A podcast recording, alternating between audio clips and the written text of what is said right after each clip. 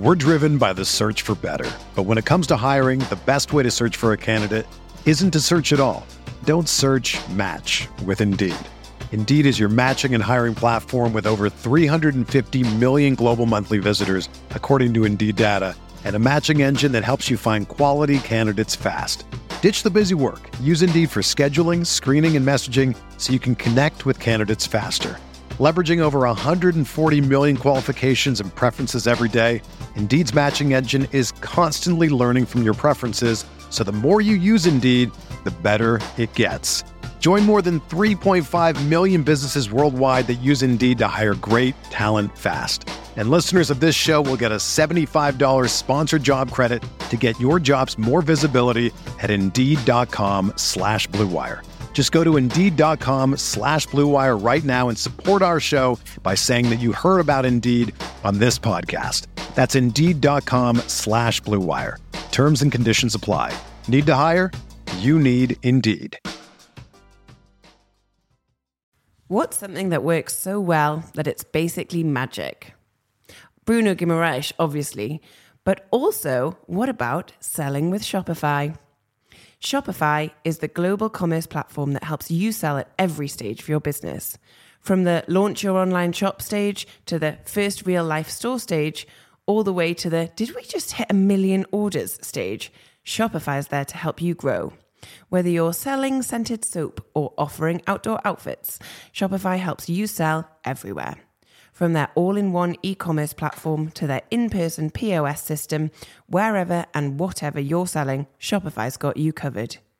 Shopify helps you turn browsers into buyers with the internet's best converting checkout, 36% better on average compared to other leading commerce platforms. And sell more with less effort thanks to Shopify Magic, your AI powered all star.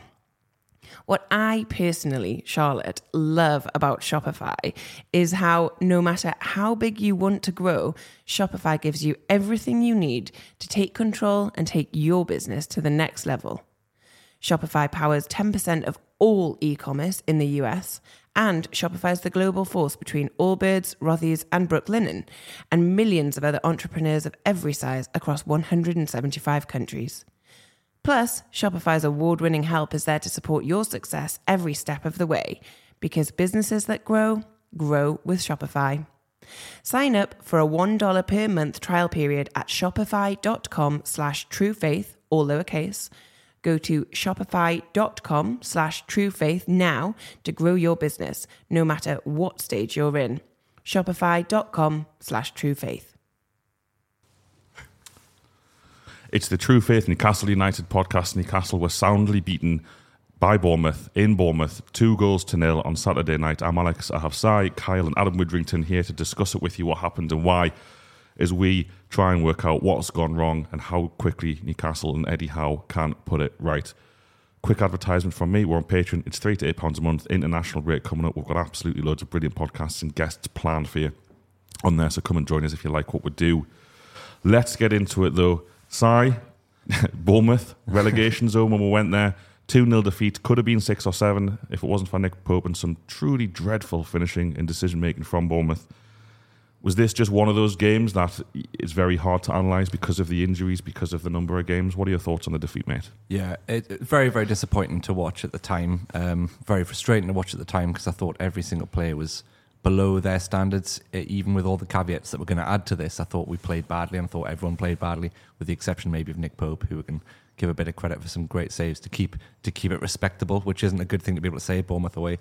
Um, I thought the team that we started with should have, should have had enough about them to beat Bournemouth. Bournemouth aren't good. Bournemouth look like they can go down this season, but but we we do have an injury ravaged, Tonali betting scandal ravaged team. Um, it, it's it's it's becoming a bit of a cop out, but it is the case, and I think there's a few things, there's a few factors. One, um, everyone talked at the start of the season about whether the squad was capable of, of managing these kind of tough fixture crunches, and I think it probably would have been. I think the injuries have been exceptionally bad. Like we weren't ready for this, but no one could have forecast exactly all of this, including the Tonali situation as well.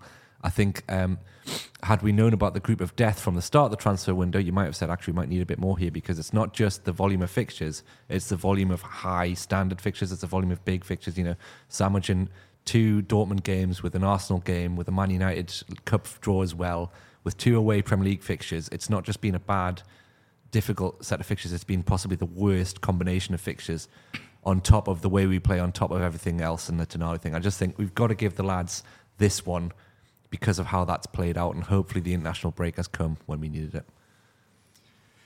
Yeah, I think you can simultaneously um, accept that we, as I said, we've we've got injury, a, a, a, huge injury crisis, but we can also be very disappointed with how the lads that were out on the pitch um, against Bournemouth um, performed, um, and it wasn't enough. And I've kind of seen this week away at Dortmund and then away at, at Bournemouth, just the kind of culmination of an intense run of fixtures. As you said, we, we play one of the most intense playing styles um, in the league, and it, it, it, got to the point where I don't doubt their mentality. I just think that something had to give, and it's it's almost like these these sprints of very intense fixtures in between international breaks, and it felt that Bournemouth were. Bournemouth looked fitter and sharper and looked desperate to get only their second win of the whole season, which they managed. We just looked like through no maybe not intentionally, we just looked like we were trying to scrape over the finish line and get to the international break again to regroup um, and to get some respite because we've desperately needed it. It's been a really really tough week um, and a little bit sobering as well after that Arsenal win. Yeah, I think Kieran Trippier put it right. You know, in his uh, post-match interview, he just says it's the reality because you we're playing for a game every three days and every four days, and it's just like it's especially with this injury crisis. I don't know about you lads, but this is one of the worst injury crises I've seen at the club. I've seen a goalkeeping crisis where Jak Alnwick had to play in goal for two months when he clearly wasn't ready for the Premier League. But I haven't seen an injury crisis across the board. I mean, Matt Ritchie's coming on after 20 minutes, and like it is great for them. Uh, ben Parkinson getting in, into the into the team from from the bench, and Lewis Miley starting and, and things like that, but this is a result. This is a result of the injury crisis that we'll have at the minute, and it just seems mental. And those that are fit seem to be absolutely knackered. They look knackered after twenty minutes. Yeah, I agree with everything you've all said. I do think that you, you get these games in the season, injuries, no injuries. Liverpool go to Luton last week, pretty. You know, they've got a couple of players out, but lucky to get away with a draw. And I think most people would think Luton are a weaker side, much weaker side than Bournemouth, who spent a lot of money in the summer. I think part of it is Bournemouth aren't as bad, possibly, as their league position suggested. Their mm. expected goals across the season is much higher than the teams around them. They just missed a lot of chances, like we saw yesterday. I think Bournemouth won't be in any any relegation danger at all. Having said that, I think we are a victim of of the one time in the season we needed a home fixture, we got an away fixture. Yeah. And that's not me trying to say the performance was good or or even I don't use the word acceptable because there's so much mitigation, but after the emotion and the circumstance and the pomp and the ceremony of Borussia Dortmund away and the yellow wall, we just needed to be at home. Yeah. I think if we'd been at home yesterday, not against anyone, not against Manchester City, but against most Premier League sides, I think that team with the home crowd could have got a result or certainly made more of a game of it than we did. We just, you know, when we looked at the Champions League fixtures, when, uh, oh, sorry, the, the Premier League fixtures after the Champions League draw was made, you were like, was well, a decent set of fixtures. But in fact, we've had what four four away games. We've had um, we had West Ham, Sheffield United, Wolves, and now Bournemouth away. Actually, that's really fucking unlucky. That's really unlucky to to, to not be able to travel or lick our wounds or whatever at home is just unlucky. That doesn't mitigate everything because there's so many other mitigations. But I just feel like you know, um, three of us on this podcast, we were in Dortmund. And whilst the player's journey would have been far healthier than mine, far healthier, less alcohol ridden, more sleep, more comfort, more healthy. They're healthier than me anyway. I'm still knackered from Dortmund. I've so much respect for fans who went from Germany straight to Bournemouth. Wow. Um, yeah. You must be much, much healthier than me. I'm sure you all are. but it's just, I'm not trying to make excuses that aren't there. I just feel like whatever team we had out yesterday, it would have been a challenge. I'm not saying we would have got beat it's like you said, Si, the fact that we don't have a really poor side to play at home or away, which is almost guaranteed six points in the Champions League, guaranteed four points.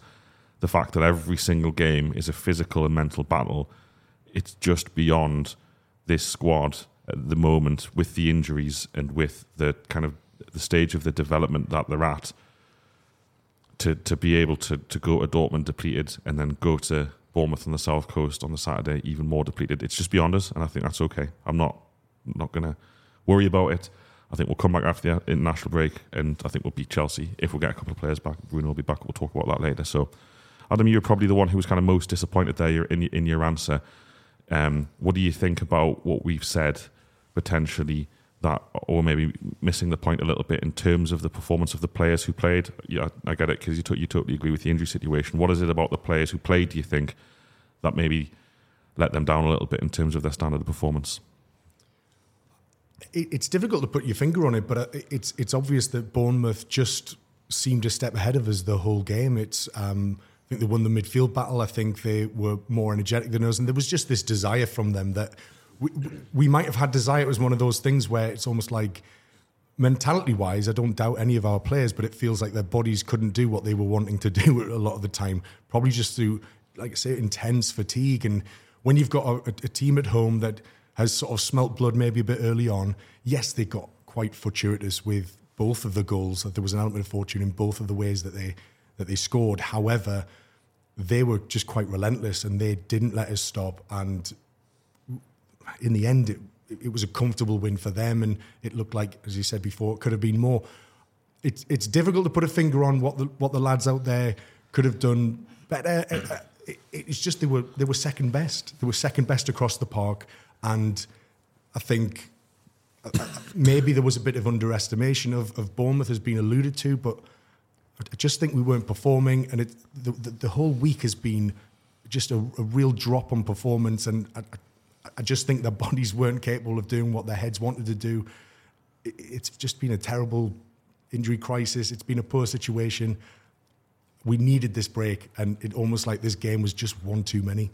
I'd like to offer one further mitigation. Whilst I agree with everything you said, and yeah, there was times when you're just thinking, "How has he kicked the ball like that?" It's just like something was not right with the, the touch and the kind of the way we were, were playing individually. But um, when you've got to make as many changes as we have, I think it's four or five changes even from Tuesday that we've had to make for this game, and we're having to kind of put square pegs in round holes. Um, I think you need a bit more time to prepare for fixtures, but because, as, as Alex said, we've, we've travelled back from Germany, and then we've travelled down to the south coast, so we probably went down the night before. He's probably only had two days in the training ground with a makeshift team where you think if Eddie Howe had been given a week to prepare for this fixture with whichever players he was going to use, would give a better account of ourselves. But I think what showed yesterday was some of those players didn't seem to know exactly what their role was like on the day. Um, I think the preparation just wasn't there for Bournemouth, and Bournemouth, to be fair, had a week to prepare. They looked like they knew what to do with Newcastle. They knew, right, they're not going to have a centre forward, force them out wide.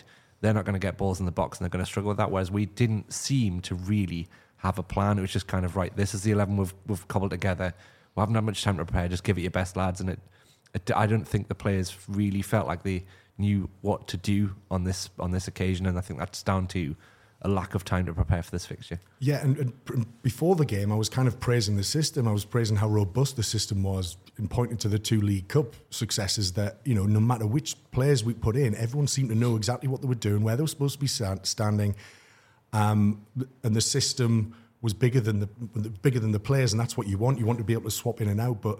Maybe you're right. Maybe it was just too many changes. He didn't have yeah. Bruno, which is a, an you know an essential part of this whole um, machine that we have. Um, maybe it was down to that. I don't know. I was praising them, and obviously, they've what the team that's come in is it was better than we put out in the League Cups, but still couldn't make a dent on Bournemouth. So that's that's very frustrating. It feels like on paper we actually should have been having them, regardless of who wasn't available. The players that were should have won that game. I think. Yeah, I think. Um, I suppose you're right that the system is quite robust, and we've demonstrated across the season that we can interchange players, and they, they seem to slip in seamlessly sometimes. But I think I'm talking more on a, on a kind of player by player basis where when Joelinton starts up front and the, the players don't seem to know where he's going to run, it just nothing's clicking. You're looking to your left, you've got Lewis Miley, and he, he played perfectly fine him. I'm not, I'm not digging him out, but the players don't haven't played much football with him. They don't know where he's going to run. They don't know where he's going to pop the ball off. That kind of cohesion that comes with preparing and playing with the team you're going to be playing with. You know where they're going to run. You know who's going to run where, and you know who's doing what when we're pressing together, when we're not pressing. And I just think that's what was missing yesterday: the cohesion and the the understanding of how that 11 was going to prepare and, and, play this game. But yeah, you're right. The, the system itself has, has proved quite robust, but this was maybe just one, one too far. We'll break there for part two of the show. We'll be back after a couple of adverts. You can get these podcasts advertisement free for just £3 a month. Speak to you after these. We're driven by the search for better. But when it comes to hiring, the best way to search for a candidate isn't to search at all. Don't search match with Indeed. Indeed is your matching and hiring platform with over 350 million global monthly visitors, according to Indeed data, and a matching engine that helps you find quality candidates fast. Ditch the busy work. Use Indeed for scheduling, screening, and messaging so you can connect with candidates faster. Leveraging over 140 million qualifications and preferences every day, Indeed's matching engine is constantly learning from your preferences, so the more you use Indeed, the better it gets. Join more than 3.5 million businesses worldwide that use Indeed to hire great talent fast. And listeners of this show will get a $75 sponsored job credit to get your jobs more visibility at Indeed.com slash BlueWire. Just go to Indeed.com slash BlueWire right now and support our show by saying that you heard about Indeed on this podcast. That's Indeed.com slash BlueWire. Terms and conditions apply. Need to hire? You need Indeed. It's only a kick, a jump, a block. It's only a serve. It's only a tackle, a run. It's only for the fans. After all, it's only pressure. You got this. Adidas.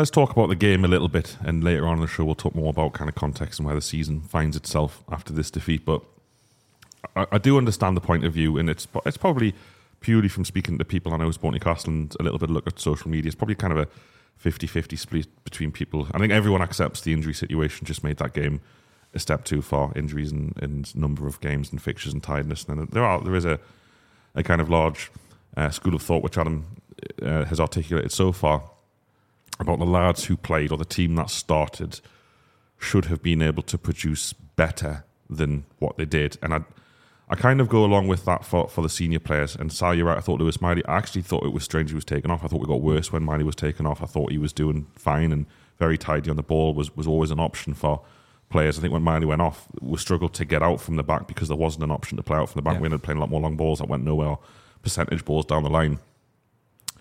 But I do kind of look at Miguel Almiron, Sean Longstaff, and Joelinton in particular. Now, Almiron goes off injured, but I'm going to talk about his performance before that, where those three senior players initially, I think, would just need more from you. We need more from you in this situation with young lads on the pitch and on the bench. Can you do more? But then I looked at their workload, and they have played, particularly Longstaff, they have played 14 games in the last 56 days.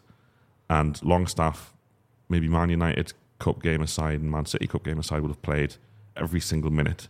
That's a game on average every four days. And with all the stuff we talked about in part one, I just feel like it was just, it, like Eddie Howe said post game, it's a game too far. Having said that, I do feel a little bit like we could have been a little bit wiser um, after half time. I think half, time comes, Bournemouth have driven through and broken through our midfield so many times that maybe the call at half time would have been lads, nil nil's a great it's a great result here, nil nil. Not not don't try and not win the game, but perhaps we need to be a little bit more compact, a little bit harder to break down. We need men behind the ball more. We didn't really do it. And I can understand why, because you're thinking if you get the first goal against this Bournemouth side, they're probably not going to come back. They don't have the confidence to do it, and they've, they've battered us so far. But the, the, the, these are kind of you know hyper criticisms for me. I'm, I'm not I'm not sure that there, there, there was much we could have done yesterday against that. Uh, like you said, Adam, that motivated Bournemouth side who smelt blood quite rightly with good players, uh, and you know time will tell, but possibly a decent manager. It, it's a tough one. So, Carl, what, what do you think? What do you think about the performances yesterday? Is there anyone who stood out for you, or or are you kind of disappointed didn't didn't do more? I'm totally in agreement. To be fair, I thought we got a lot worse when Miley went off. Um, I don't know why he got took off because he had the most energy in the midfield. Uh, Willock was one that you didn't mention. I thought Willock was really poor, to be honest. He had one bit of play where he beats two defenders and puts it in the box uh, near the six yard area. But other than that, he was very unwilling. Like he was running at defenders and losing the ball, and like it was just the whole midfield for me. It just lacked. It lacked a Bruno. like, it, like obviously it's not great when Bruno doesn't play, but it is quite concerning that without him, that we just don't have an idea. Since Bruno signed, we've not won a game without him, and that's that's like really bad. like it's like ten. I think it's ten games Bruno hasn't played or started for Newcastle since he signed, and we haven't picked up a win in any of them. That just shows you how important to this team he actually is. And I think with Bruno in that team yesterday, we still picked something up yesterday because he, he's great defensively. He can be a start. He can start attacks and, and stuff. I think he just gives away a hell of a lot more. And Willock, Joelinton, uh, it just didn't. It just didn't work yesterday. They looked knackered, um, but none of them, those three players in particular, don't have the, the like they're not a number six. None of them are, and taking Miley off was very counterproductive because he's the most likely to be a number six out of them. So, for me, I just, I just feel like we missed Bruno a hell of a lot, but yeah, it's a, it was a poor performance from the midfield. I thought we got opened up far too many times. We lacked energy in the midfield, which is a theme of the podcast with how many games and how many injuries that we've got. But with the experience that we had in midfield and the quality we had in midfield, it was slightly disappointing that we didn't show more. And uh, like you say, Alex, be a bit more wise on the ball and be a bit more wise in possession and, and just trying to trying to spread the game more rather than just it like like Si says in part one, it just seemed seemed like there was a lack of understanding, and I think that was more evident in the midfield than anywhere else on the pitch yesterday. I always found as well, and, and sort of goes back to Si's point about kind of that cohesion and those particular set of players playing together um, ahead of this game with only a couple of days to sort of uh, prepare for it. Is that every time we seem to get the ball or go on a bursting run into their half, it just felt that the, whoever was dribbling was just completely isolated Yeah. from all the other attackers, and that it's just, it, and it's almost like they weren't all going together. Is, I guess is the point I'm trying to make. And when somebody, I remember Tino making sort of a dart and run, he had to then just come back and and that's okay. Sometimes you just wait for the player to catch up and you and you build an attack that way. But there was a couple of times where Anthony Gordon as well. There's a couple of times where we just we almost had the run on them and we tried to hit them on the counter, but they just had an extra man back and they doubled up on the one or two people that had burst forward, and then suddenly we, we had to just come all the way back, and the, the opportunity had gone. And usually we're so devastating in those situations, those counter-attack situations. We spring, we're quick, we're direct, we dribble right into the defenders, and we ask questions. But we didn't seem to do that. We, um, whether it was a lack of confidence or whether we just didn't have the bodies or people just weren't in sync and on the same page to be able to right. You're gonna, I'm gonna go and support you. That didn't really seem to happen yesterday, and I'm I'm not entirely sure why because it's we're usually so good at it. lack of a focal point, Adam. Uh, we just did, like you could tell we didn't have a striker on the field, and I don't know why we, we got rid of Chris Wood. Like I know, I know a lot Money. of fans, a lot, a, a lot of fans were like, it, to be fair, I agree with the amount of money that we sold him for. It's just not replacing him. Like a third choice forward definitely needed in January. Like. It Yeah, would just lacked a centre forward. Like I think it parts of the game, Joelinton was playing up front. Parts of the game, Gordon was. Like it just seemed to be. Sometimes Longstaff was the forward man pushing forward. Like it was. It was a mess to be honest. It's very un Eddie Howe like because we usually like know everyone, where everyone's playing and stuff like that. But it just seemed to be like a calculated mess yesterday. It's the, the probably the biggest flaw in the four three system that's four three four three three system that has served us so well is that when there's no centre forward, it just doesn't quite work, does it? There's nothing to kind of link up the, the six attacking players and the lack of Bruno is is damning, obviously for for the stats you've just given, Kyle. But um, I think he's the only player, and it's a big reminder. He's the only player who can receive the ball under pressure and then keep the ball under pressure. Whereas Longstaff, Joelinton, Willock, not so much Miley. I thought Miley kept the ball well, but he wasn't taking many risks. He was popping it back to a defender, which is fine. You know, we probably needed to do that quite a bit yesterday. He was keeping possession at times when we were just getting tackled everywhere else on the pitch. Trippier as well was losing the ball loads. He had an off day, but um, I think without Bruno, without someone who can make it really difficult to be dispossessed. Tonali was good at this as well, to be fair. Remember Tonali? Um, but the other lads getting tackled so easily, it just it just gave their midfield confidence and they just kept pressing us like, oh, we're going to get the ball back again. We're going to get the ball back again. Whereas with Bruno, the opposition midfield just gives up because they try and do it. They knacker themselves out, chase them down and close them down. And when Joelinton and Longstaff are playing off him, it all works really well. But without him, those three lads just kept losing the ball time and time again. And Willock as well. And I thought Willock, not through lack of endeavour, he was trying things. He's probably the only player who's trying to get out of our own half and trying to carry the ball. But like you say, like you both said, when when we did release Gordon or Livramento or Willock occasionally, the rest of the lads were 20 yards behind. And I don't know that's because we just knackered ourselves out because of all the times we lost the ball and we're chasing shadows. But everything about that midfield just, just lost all cohesion without Bruno. And it is a massive, massive worry because how can players who've played so well just with one player out be so much worse? It's it's it's, it's frustrating and, and, and alarming. So I, I uh, posted on social media about this last night, or and, and indeed through the day. I thought yesterday was a big game for how can we survive without Bruno? Because, uh, Kyle, I'll pick you up a little bit. You are right that since Bruno made his first league start, we haven't won without him. But when he signed, he didn't get into the team for about six weeks and we won, we won games. But since he made his first league start, whenever he hasn't started a league game, we failed to win. Someone pointed out to me very wisely that actually we did okay at Old Trafford without him. um, but that was maybe special circumstances against a disaster of a team uh, who are above us in the league now. But this is the thing, isn't it? You could look at Newcastle's injuries yesterday and say if Newcastle had had five of the 12 out or four of the 12 out, Newcastle maybe win that game comprehensively, maybe. I'm not so sure because Bruno Guimaraes, when he doesn't play, and I'm going to reference last season a lot here because this was the first game of this season he hasn't played in the league. When he doesn't play, I think Miguel Almiron and Sean Longstaff look miles worse as footballers. Miles worse. Not saying they're bad. They're good. They've done great things for us. They'll continue to do great things for us.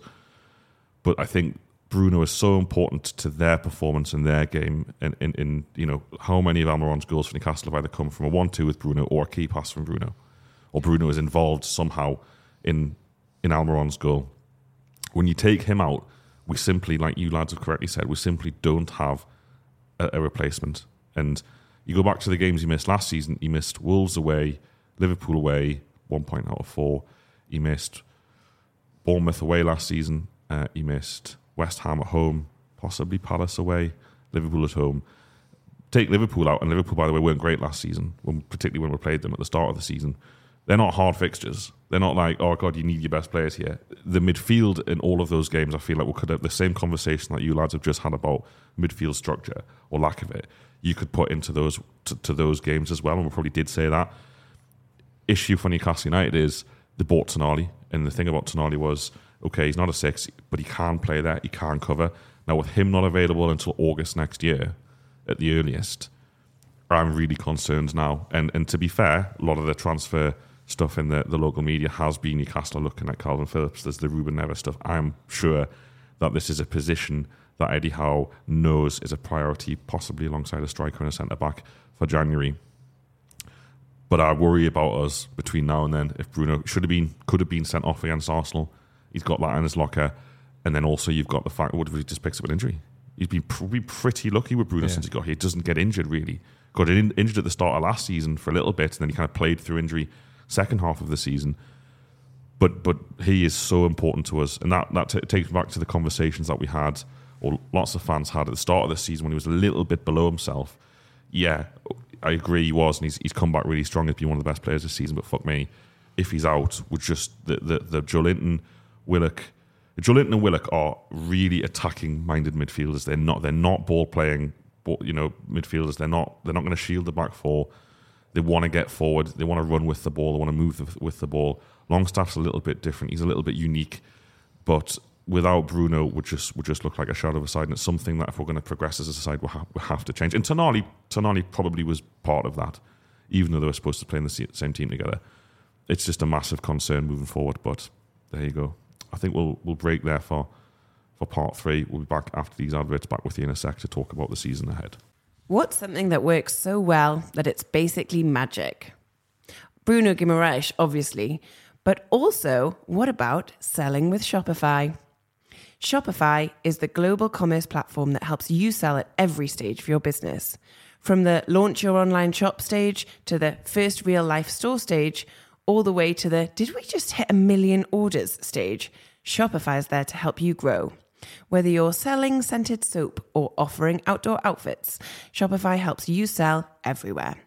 From their all in one e commerce platform to their in person POS system, wherever and whatever you're selling, Shopify's got you covered. Shopify helps you turn browsers into buyers with the internet's best converting checkout, 36% better on average compared to other leading commerce platforms. And sell more with less effort thanks to Shopify Magic, your AI powered all star. What I personally, Charlotte, love about Shopify is how no matter how big you want to grow, Shopify gives you everything you need to take control and take your business to the next level. Shopify powers 10% of all e commerce in the US, and Shopify is the global force between Allbirds, Rothy's, and Brooklinen, and millions of other entrepreneurs of every size across 175 countries. Plus, Shopify's award winning help is there to support your success every step of the way because businesses that grow, grow with Shopify. Sign up for a $1 per month trial period at shopify.com slash truefaith, all lowercase. Go to shopify.com slash truefaith now to grow your business, no matter what stage you're in. Shopify.com slash truefaith. So suppose with this defeat, it ends, you know, the international break to international break periods which we have been encountering in this international, in this little spell. It's four four played, seven points, two wins, one defeat, one draw, which is, you know, I think it's okay. It's not brilliant, but I think that draw at Wolves, I said last week, the Arsenal victory makes it look better. Well, this makes it look worse because two points dropped. Newcastle would be on 22, the same as Villa in fifth place. Um, at the time of recording, Newcastle are seventh in the league. They could fall as low as ninth today before Brighton and Brentford play. Unlikely, considering the the you know Brentford go to Liverpool, but you know Newcastle this season. We talked about it loads in this podcast. Some fans said top six would be brilliant with all of the extra games. Some fans said no, no, and, and this was you know when we did the live show with journalists at the start of the season. Which, by the way, there is another one coming on December the fifth. Tickets will be out on Monday for that. Uh, keep an eye if you want to come along to the stand and see us there. But but some people said once you get in the Champions League, you have to stay in. It's absolutely essential for signing players, for for financial fair play, for commercial revenue, and there's, there's all sorts of opinions in between. I just want to know, Kyle, considering that Newcastle find themselves seventh behind Man United after 12 games played, is there any re-evaluation from your point of view, or is it just the fact that this is an absolute horror show with injuries? If we can pick up seven from four with an ever declining list, uh, increasing list of injuries, if this is us at our worst when we're at our best, we'll fly up that league table. What do you think, mate? To be fair, I think I, I'm just taking this. I'm taking yesterday with a pinch of salt because I know what we're capable of when we're when we're fully fit and we're ready to go. Like Aston Villa, who you've correctly stated are above win the table, we'll, we'll demolish them at home. And I know it flattered we're a little bit five one, but we still outplayed them. We'll still beat them convincingly. And yeah, I'm taking it with a pinch of salt because the way you've got to look at it, lads, is like we had the hardest start of any Premier League team by a considerable margin. I think we've played all of the top six bar in Tottenham. Um, we've got we've been given the Champions League group of death. Um, three three amazing teams. AC Milan are were champions of Italy two seasons ago. Borussia Dortmund should have won the league in uh, last season, and then and then you have PSG, who are obviously the best team in France, were one of the best teams and uh, best players in the world in, in Mbappe. So like you, and then you've got the League Cup run as well. We've got Man City at home. We've got uh, we've got Manchester United away, and now we've got Chelsea away. And it's just like every which way you, you look at it, Newcastle have been given the hardest and the, the highest level of fixture of any team in Europe. And I'll argue I'll argue with the death with that. I'll, I'll die on that hill. Like no team has had a harder start, and like we are still in the top top eight as it stands, which I think is considering the start we've had is really good. Yes, I know yesterday was a horror show, game too far, but I think Trippier says in his interview yesterday, no need to panic. And I'm not. I'm not going to panic because I know this team will bounce back. It has that mentality too. And once we get with fitness levels back and stuff like that and recharge the batteries, we'll be okay. And I'm I'm still confident we can beat Chelsea uh, come a couple of weeks' time as well. So, yeah, no need to panic from me. Still think we can finish in the top six comfortably um, with the team that we have. Yesterday was just a blip in what will be a good season. Same question, Adam. Yeah, I think I'm I'm with Kyle a lot. I think we we know that we're we're a good football t- team. We don't just stop being a good football team after a week. Lots of mitigation, obviously, as we've we've discussed across this podcast.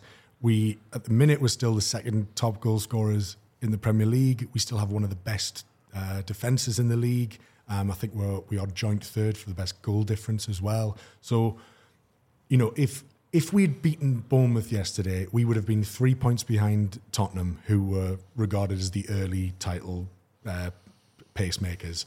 So to put that in, um, you know, they've had a bad week, but we were very, very, we're still very close to them as it stands. So it, it won't take much for us to make up that ground. As Carl's mentioned, we've played a, a few tough fixtures already, possibly more than other teams around us.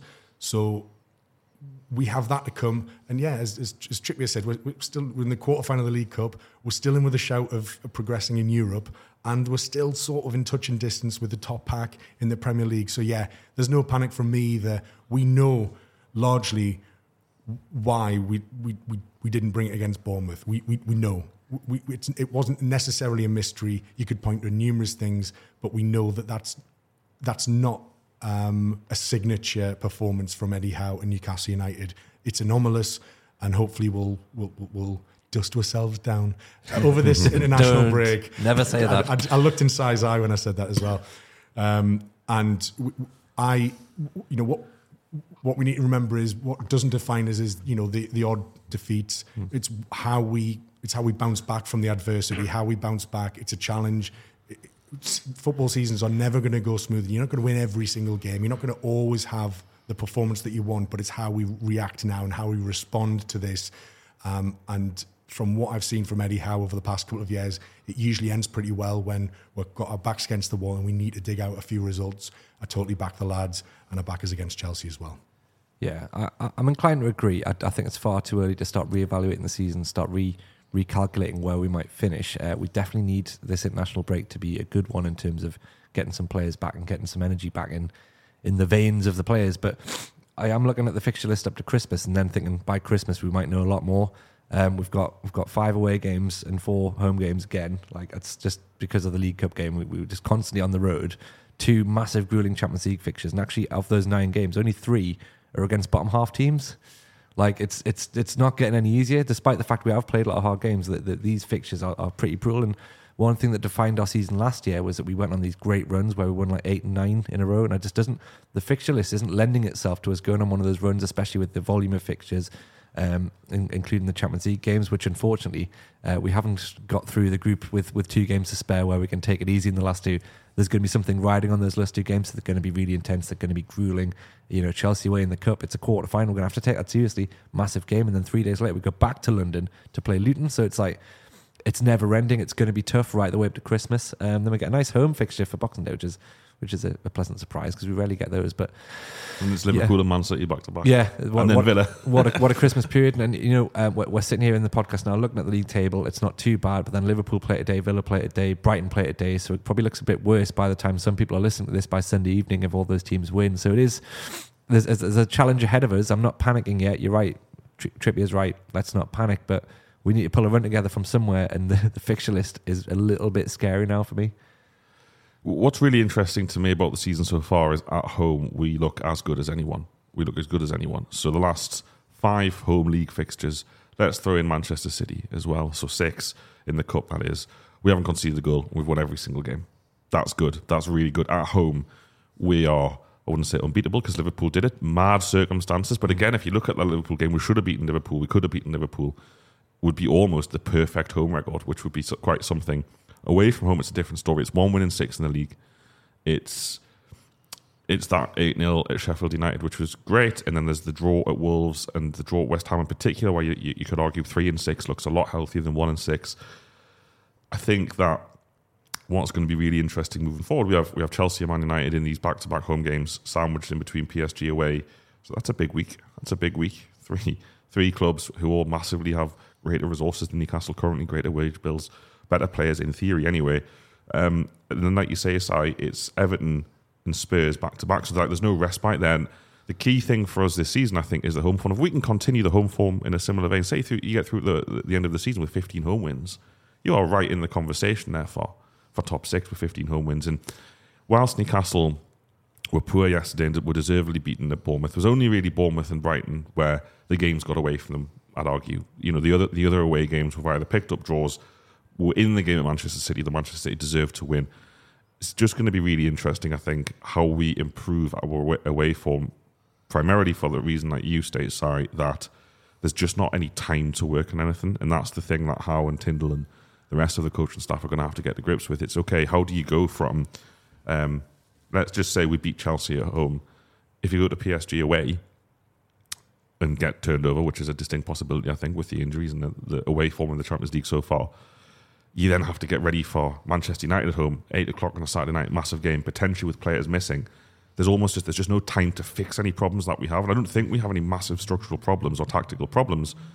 We just need to get a few players back. But interesting, you you, you pointed out that, that run of fixtures because that turn of the year fixture list is is we'll know a lot more by Christmas. I think we'll know even more so by the end of January because after that Forest game, it's Liverpool away, Man City home, Villa away. That's that's a tough run of fixtures. That mirrors what we had at the start of the season, and you, you find yourself in a situation kind of not picking up a ton of points in those games. It can get away from you in this league very easily. The the weakness of the bottom ten, which isn't a great thing for me to say after we've just lost to one of them.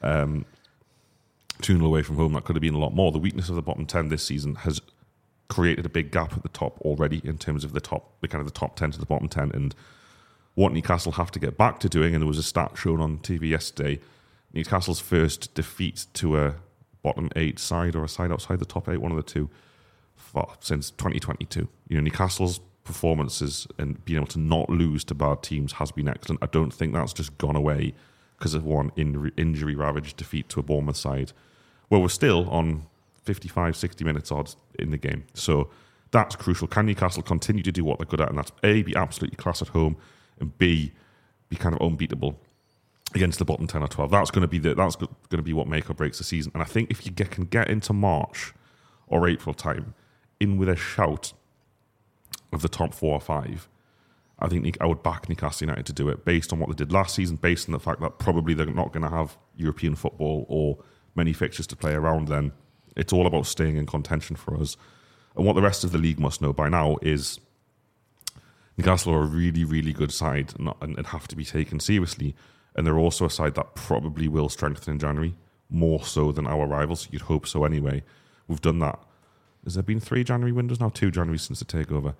Uh, I lose, I lose, I lose track. Two, two, and they had Anthony Gordon, who's absolutely brilliant and they had Bruno Guimaraes plus others in the first one. If we can add a similar type of player, maybe a little bit more strength and depth, you'd back us from that 30th of January point onwards with those hard fixtures to really, really have a good go at the second half of the season. So no, um, no reason to panic for me. Really quickly, lads, um, transfer window. Every time Newcastle lose a game, it seems it seems that the transfer window has to be discussed or re-evaluated. Does anyone think Newcastle got it wrong now, having lost to Bournemouth? It's. Uh, I'll start. I think you kind Uh, to be fair, like without the betting scandal, Tonali plays yesterday, so it's it, it it's hard to say like if Tonali plays yesterday, did Newcastle win that game yesterday? I don't know. Probably not, but it's a massive inclusion. One with one of which we've paid a lot of money for to bring in a first team player, and we haven't got access to him till August next year, which isn't ideal for the for for the squad because we'll put all our put all our chips on this midfielder and like obviously the, what's happened has happened. So um, I'm not putting all the blame on Tonali. That's not the reason um, we've got it wrong or right. I still think we've had a really good window regardless. It's just the concerns that we had in pre-season are starting to come to light now with whether we'll have a big enough squad to deal with European competition and at the minute, like with the injuries and stuff that that, that has happened at the moment, it, it looks like a, a no. It, but obviously, if we get these players back and get a bit of fitness about it, then obviously we'll rise up the table and be all right. I've got, like you say, Alex, no reason to be worried or, or panic or anything like that. Just when we're all relying on the depth of our squad, we're losing 2 0 to Bournemouth uh, quite convincingly. So that's that's a worry, but you look at the start of the year when we lost to Sheffield Wednesday, that was the depth of our squad as well. So it's just the it's just the depth that we need to fix. And I think over the next two, three windows, there will be looking at that. I think first team players will come in in January uh, to help with push for that European uh, contention. But yeah, no reason to panic. It's just the depth. It's just like bit um, bit wor- a bit worrying with the depth. But obviously injuries come back, and then that's no longer a concern. So I would say the depth of the squad beat Man City and beat Man United. You know, they were they were uh, very makeshift teams. Yeah, this is the depth on depth. Like Yeah, it's yeah. like what what what, what the bone to arse with this one. the, the meta depth of uh, Newcastle. Yeah, no, I, I know exactly what you're saying. It, it does look, in, in hindsight, like we haven't quite equipped ourselves to to battle on on all fronts. Uh, we probably we probably expected the League Cup to be to be cast aside this season with with Europe, but it hasn't been, and we've given ourselves three massive fixtures. And like I said at the start of the show. The um, intensity and difficulty of the extra fixtures has probably been a factor we couldn't have anticipated. Like three class European teams in. We were in part four, but no one thought we were going to get that draw. Um, getting all top six sides in the uh, in the League Cup so far. Well, Chelsea don't count, I suppose, but you know it's still, it's still a good side with billions of pounds of the players. Um, so I think we couldn't have anticipated that. You couldn't have anticipated the Tonali thing, like you said. I mean, I suppose one lesson learned is uh, to check bank statements of any incoming players now for, for any gambling evidence, um, ab- ab- you know, due diligence and all that. Couldn't have anticipated Harvey Barnes breaking a toe. Just little things like that. They're not they're not um, injuries that come about through through workload. They're Yeah. injuries that just just freak injuries. Yeah, Um, Dan Burn falling on his back. yeah, You know. Murphy's shoulder dislocating. Like you know, you're always going to get one or two of these, but they, they've all happened at once, and so y- y- there's only so much you can do to prepare for Yeah. potentially losing players. And I don't think anyone would have said, "Well, what if we lose 12 players from the from the first 25?" Like that just doesn't happen. And you know, uh, we used to lament the previous manager for his injury record, but his injury record was off the back of like really low intensity performances with far fewer fixtures. This you can forgive because we've got so many Yeah, more matches at high intensity. The injuries were going to come, but yeah, I, I think they're fine. I think I'm happy with the players that have come in. The Tonali one, it looks bad now because we're not getting value out of it, but you know, Livramento looks class. Yeah. Hall will play his part, and you think these players were meant to be introduced into a um, into a side that is kind of managing. They weren't meant to be coming in whilst the rest of the team's also unavailable, so that it's much harder for them to kind of make the impact you're hoping for. Barnes as well, he would have been, I think he would have been up on five or six goals by now had he not got injured. I think the incomings were, were fine. They made this the squad stronger. We've just hit something that nobody Just a was mental in, expecting. Yeah. injury crisis, which uh, Yeah. it's the worst I've seen, as I said earlier on the podcast. we will leave it there. Thanks so much to you guys for joining me this morning. Thanks to everybody who's listened to the show. If you like what we do, come and join us on Patreon as we've got loads coming up in this international break. You still get your podcast fix. Speak to you all on this free podcast next week, probably. Bye for now.